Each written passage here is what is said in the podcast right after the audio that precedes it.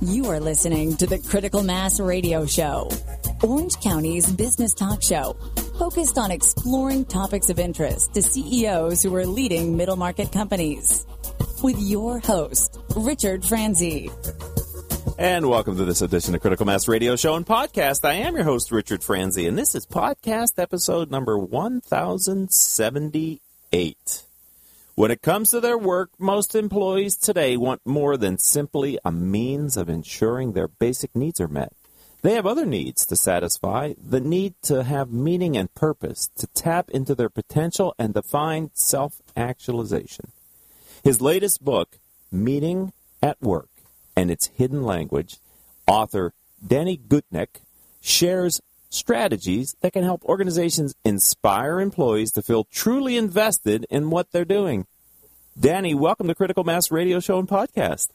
Thanks for having me on the show, Richard. Uh, I'm excited. I uh, love the content of your book, and that's why I was excited to have you on the show to share a little bit with the uh, middle market business owners and CEOs that listen to our show.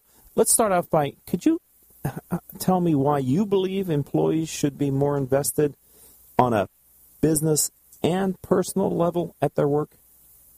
You, bet. Well, first, it's good for everybody. Uh, we're learning a lot that, you know, when we're engaged in meaningful work, it satisfies a human need. Research shows that it's good not only for your mental fitness, fitness but like your biology too. You know, think about it this way: if you and I continue to engage in epinephrine and dopamine fires, that lowers stress hormones, softens our you know heart tissues and things like that, which which makes us makes you know helps creativity come come up. The second, I think, more important reason is that if you're not invested in your personal work, or if you're if you're not invested in your work, you're really robbing yourself. It, you're participating in a little bit of a deceit.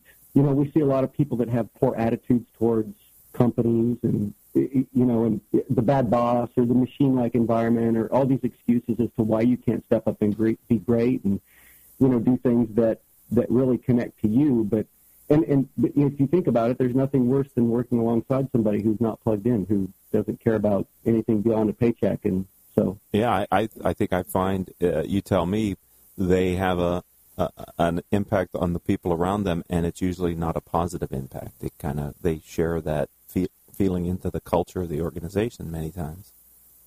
Yeah, it's it's it's it's it's not good. So on one hand, it's it's really good to to do it for yourself, um, and on the other hand, it's you know it's it's no good for anybody if you don't. So earlier today on the live stream here on OCTalkRadio.net, we had a guest. Her name is Dr. Dina Brown, and she's the Millennial Whisperer. And we were talking about millennial engagement in the workforce. And I'm wondering as you did the research for your book, Meaning at Work and its Hidden Language, did you find the need to be connected to the purpose of the business magnified in the younger and the millennial workforce, or was it common throughout all age ranges? You know, it was common throughout all age ranges. Actually, the Generation Z, who's coming up after the millennials, yes. are going to understand this problem even better than prior generations. But one of the things that is interesting about the millennials is that they're they're demanding meaning at work, but you really can't. Companies can't provide meaning. Um, you have to find it for yourself, which opens up a whole other can of worms. Mm-hmm. So, um, what was your inspiration for writing this book, Danny? You know, uh, when I was 14 years old, uh, I had this album called "Ghosts in the Machine," and by the Police, yeah, right. And I wondered what the heck was a ghost in the machine, so I got on my little bicycle and rode down to the library and flipped through the Dewey Decimal System and started to become intrigued with why were all of these philosophers and deep thinkers talking about how hard it is for the human being to really find themselves or to be the truest version of themselves. And so this was a closet hobby of mine, and I didn't think that it had anything to do with my other passion, which was entrepreneurship. And what was fascinating that as I became an entrepreneur and um, you know ran my first company and actually worked for two other companies before starting my own company again, I constantly used some of the models and tools that I learned about, and I tried them on the ground. And I, I had employees that were super motivated, super connected, we had great engagement, extremely high productivity, and really good profits. And when I eventually fell into the recruiting world and started my own company, we started using these models to actually help companies recruit and engage employees, and they had amazing results. And so I, I get people that called me back a lot um, that worked for me in the past, ex-employees talking about how the stuff that they learned they would apply to a new business they started or something they were doing, or even they would just say, hey, I've never been so engaged as I was when I was working in your organization. What did you do? Can you, you write a book about some of the stuff that we worked on? So I eventually, I eventually got a little bit of a motive to do that, and I, I would, you know, I wrote the book. well, that's interesting because you know you talk about employee engagement, and I the recent Gallup poll found that two thirds of employees in U.S. companies of all sizes, ladies and gentlemen, are disengaged from their work. And, and I was wondering if you might be able to share from your experience and what you wrote about in the book, what essential questions do you believe business owners need to address with their employees to kind of address this overall dissatisfaction, or let's turn it in a positive way, overall satisfaction with their work? Mm-hmm. Well, there's really two things that, that I think are really of critical importance. The first one is you have to start asking yourself who the company is beyond your mission, vision, beyond the basic monetary change. On, its, on, on a journey on its own. So what's it doing in the world? Um, what's its raison d'etre or reasons for being? You know, and so it, it, it, when you start to actually ask those questions and interpret the relationships that people have to the company and how do they interpret the company, you start to uncover a language of motives. Motives, like so, you, you find out what the motives are of people that are interacting with it. And just by exposing that structure, you start to get a lot of a lot of interesting things happen. People become engaged. People become more interested. They see that they can actually make a difference culturally and that turns into a snowball effect to where you get a lot of people connected in the organization, and then you end up with the scenarios where people that aren't connected get out quickly, and you find more people that are that are connected. So, is it your experience that, and we're talking to owners of middle market companies across North America, that by applying the principles inside your book and working at it, they can turn the culture around and sort of defy the odds here of two, two thirds of the employees who are disengaged at work. They, they can create a work environment that's different than that?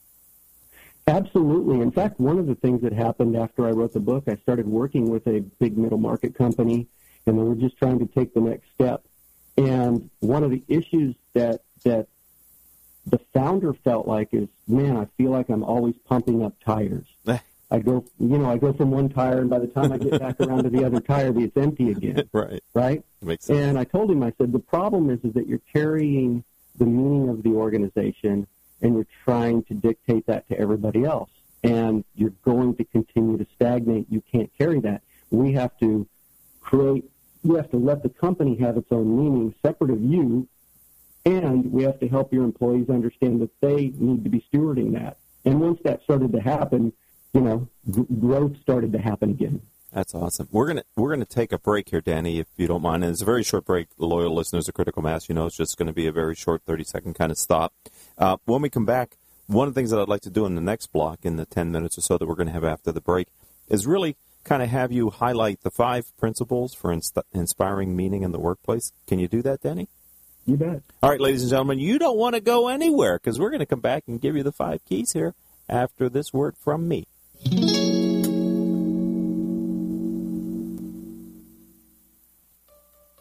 If you are an Orange County business executive, this message is for you. Do you ever feel isolated with no place to turn for advice or feedback? Who holds you accountable to your commitments in your company? Where do you find the right resources to help you and your company grow? If you have these questions, then Critical Mass for Business might be the answer for you.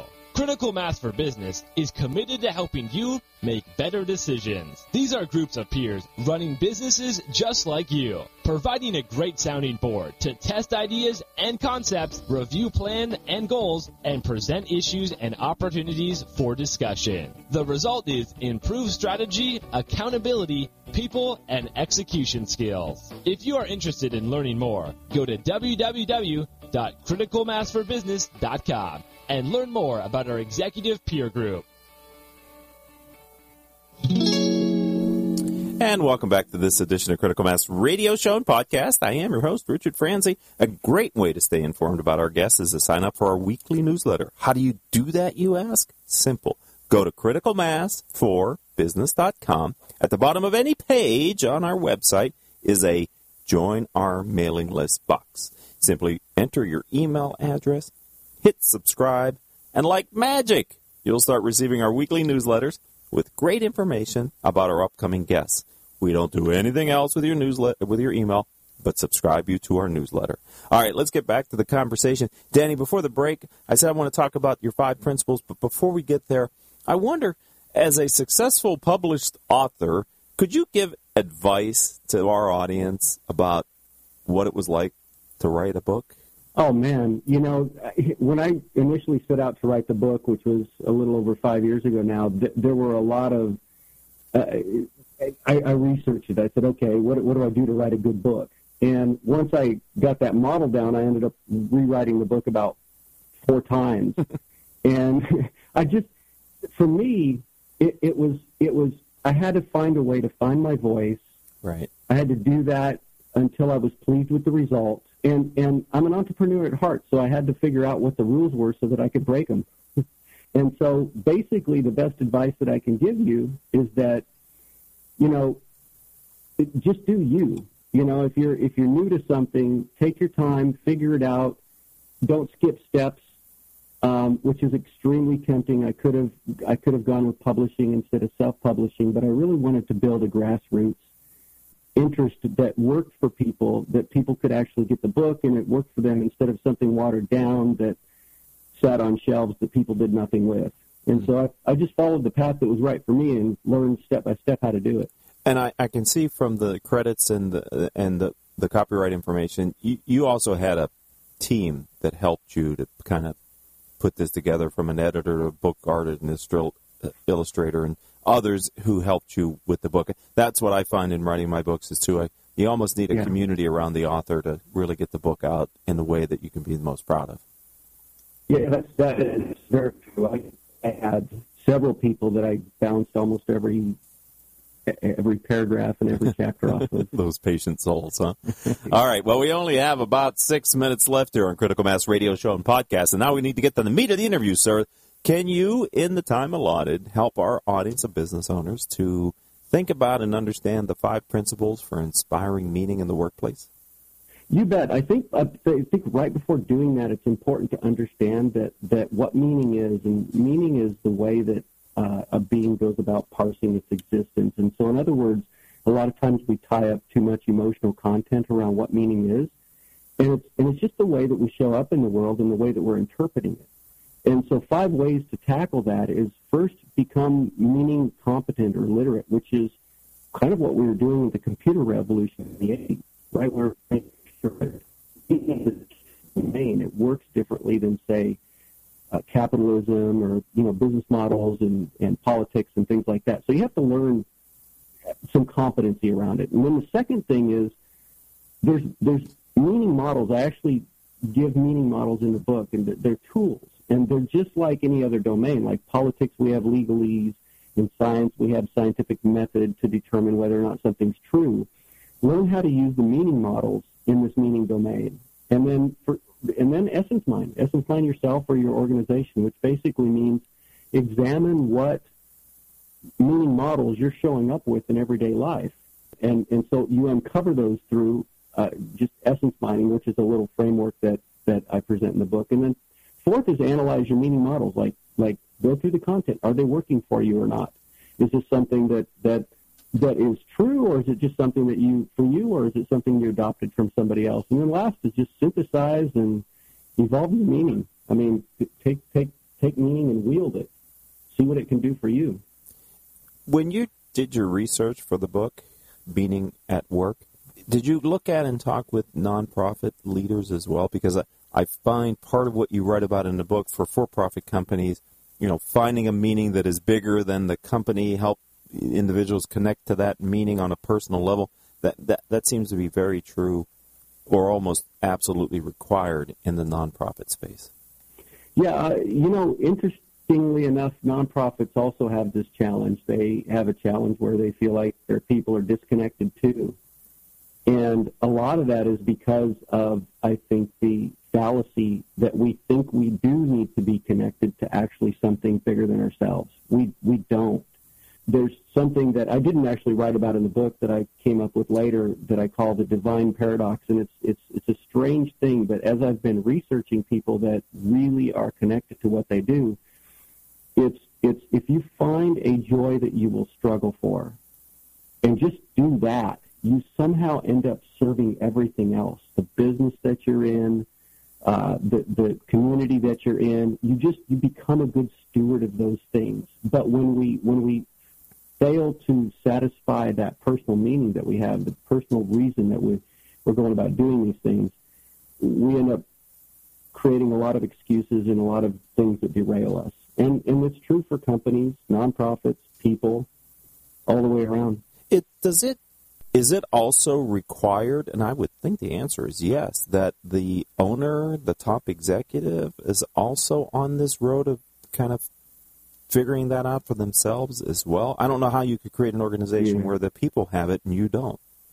Yeah, it's it's it would be incredibly hard if you know your leader wasn't on this road of wanting to get better. If they're just based in a commodity, you know, type of mindset, and even people are commodities, which you run into a lot of, they're going to struggle. Um, you're, you're always going to compete on just price or value instead of competing on unique, which is what Michael Porter, the you know kind of seminal business thinker, says. What gets most companies over the hump is being unique, and there's only one way to be unique, which is create your own structure of meaning.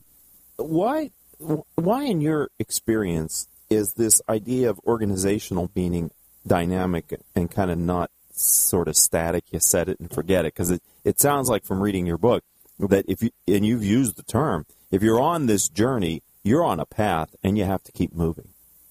You, you do. Um, it's it's because people, uh, markets, companies, cities, they all are constantly evolving. They're all going somewhere.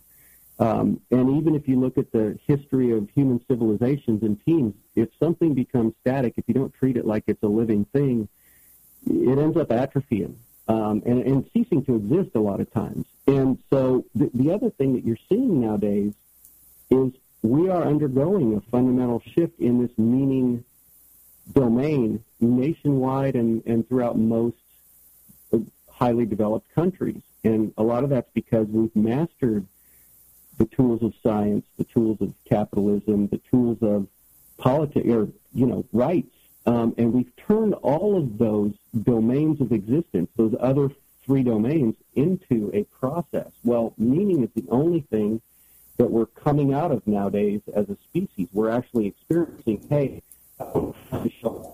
American means three cats and a dog, a house, you know, it can mean anything that I want it to be, right. and I have this internal drive to express my unique self in in the world today, and I've got to go figure out what that is, and that's that's what we're seeing. And the problem is, is that we're using tools like debate, which belongs in politics, to actually deal with somebody's values. And sorry, but your values are what's true for you. So, Danny, I've got two questions, and in two minutes, I need you to kind of help me to unpack this. I would think that some of the members of my listening audience might be thinking, how do you balance this need for personal meaningfulness and fulfillment of the individual's potential against creating an overly entitled and or selfish workforce? have you been asked that question, and if so, how do you address it? Yes, it's a, it's a, it's a common question, and a lot of the policy of thinking about your own personal meaning system is that you're not in this for the good of anything else. The, the, deeper that you go personally and examine who you are as a human being, you become more empathetic to everybody else's system of meaning. It's actually, it's actually this, you know, in any way that you slice it, people can say, well, I did this for this reason or that reason. But ultimately, if you get honest with yourself, you'll start to find out that you did that for yourself.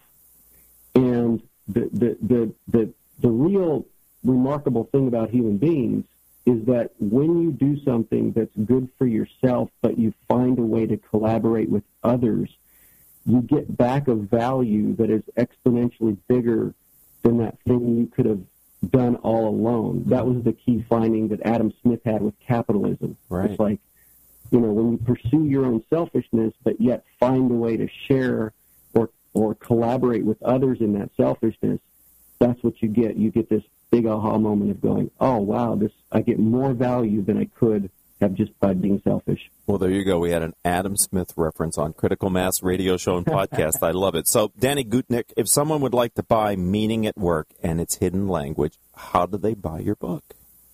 Well, you can look for it on Amazon.com or iBooks. It's it's out on both. Um, my website is essencemining.com or DannyGutknecht.com. They both go to the same place.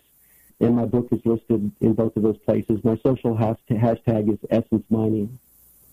Can you spell that? Uh, yes, S E S S E N C E M I N I N G. And if they want to go to DannyGutknecht.com, how do they spell your last name, sir? Uh, G U T K N E C H T. Well, I want to thank you for being a friend of the program. Welcome you to Critical Mass Community. Next time you uh, write your next book, uh, think about us and come back and share more about the research that you're doing. I appreciate it. Absolutely. It was great. Thanks for the time. Have a good day. You too. All right, I'd like to thank our engineer for today, none other than Paul Roberts, who also happens to be the station owner. Our producers, who we could not do this show without, Joan Park, Crystal Nunley, and Haley Stern.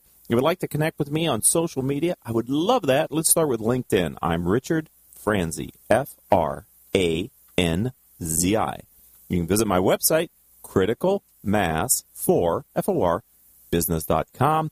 And if you're running around on Twitter, my handle is CEO Peer Groups. And until our next show, I hope all of your business decisions will move your company in a positive direction. You have been listening to Critical Mass Radio Show Business Talk Show, focused on exploring topics of interest to CEOs who are leading middle market companies. With your host, Richard Franzi.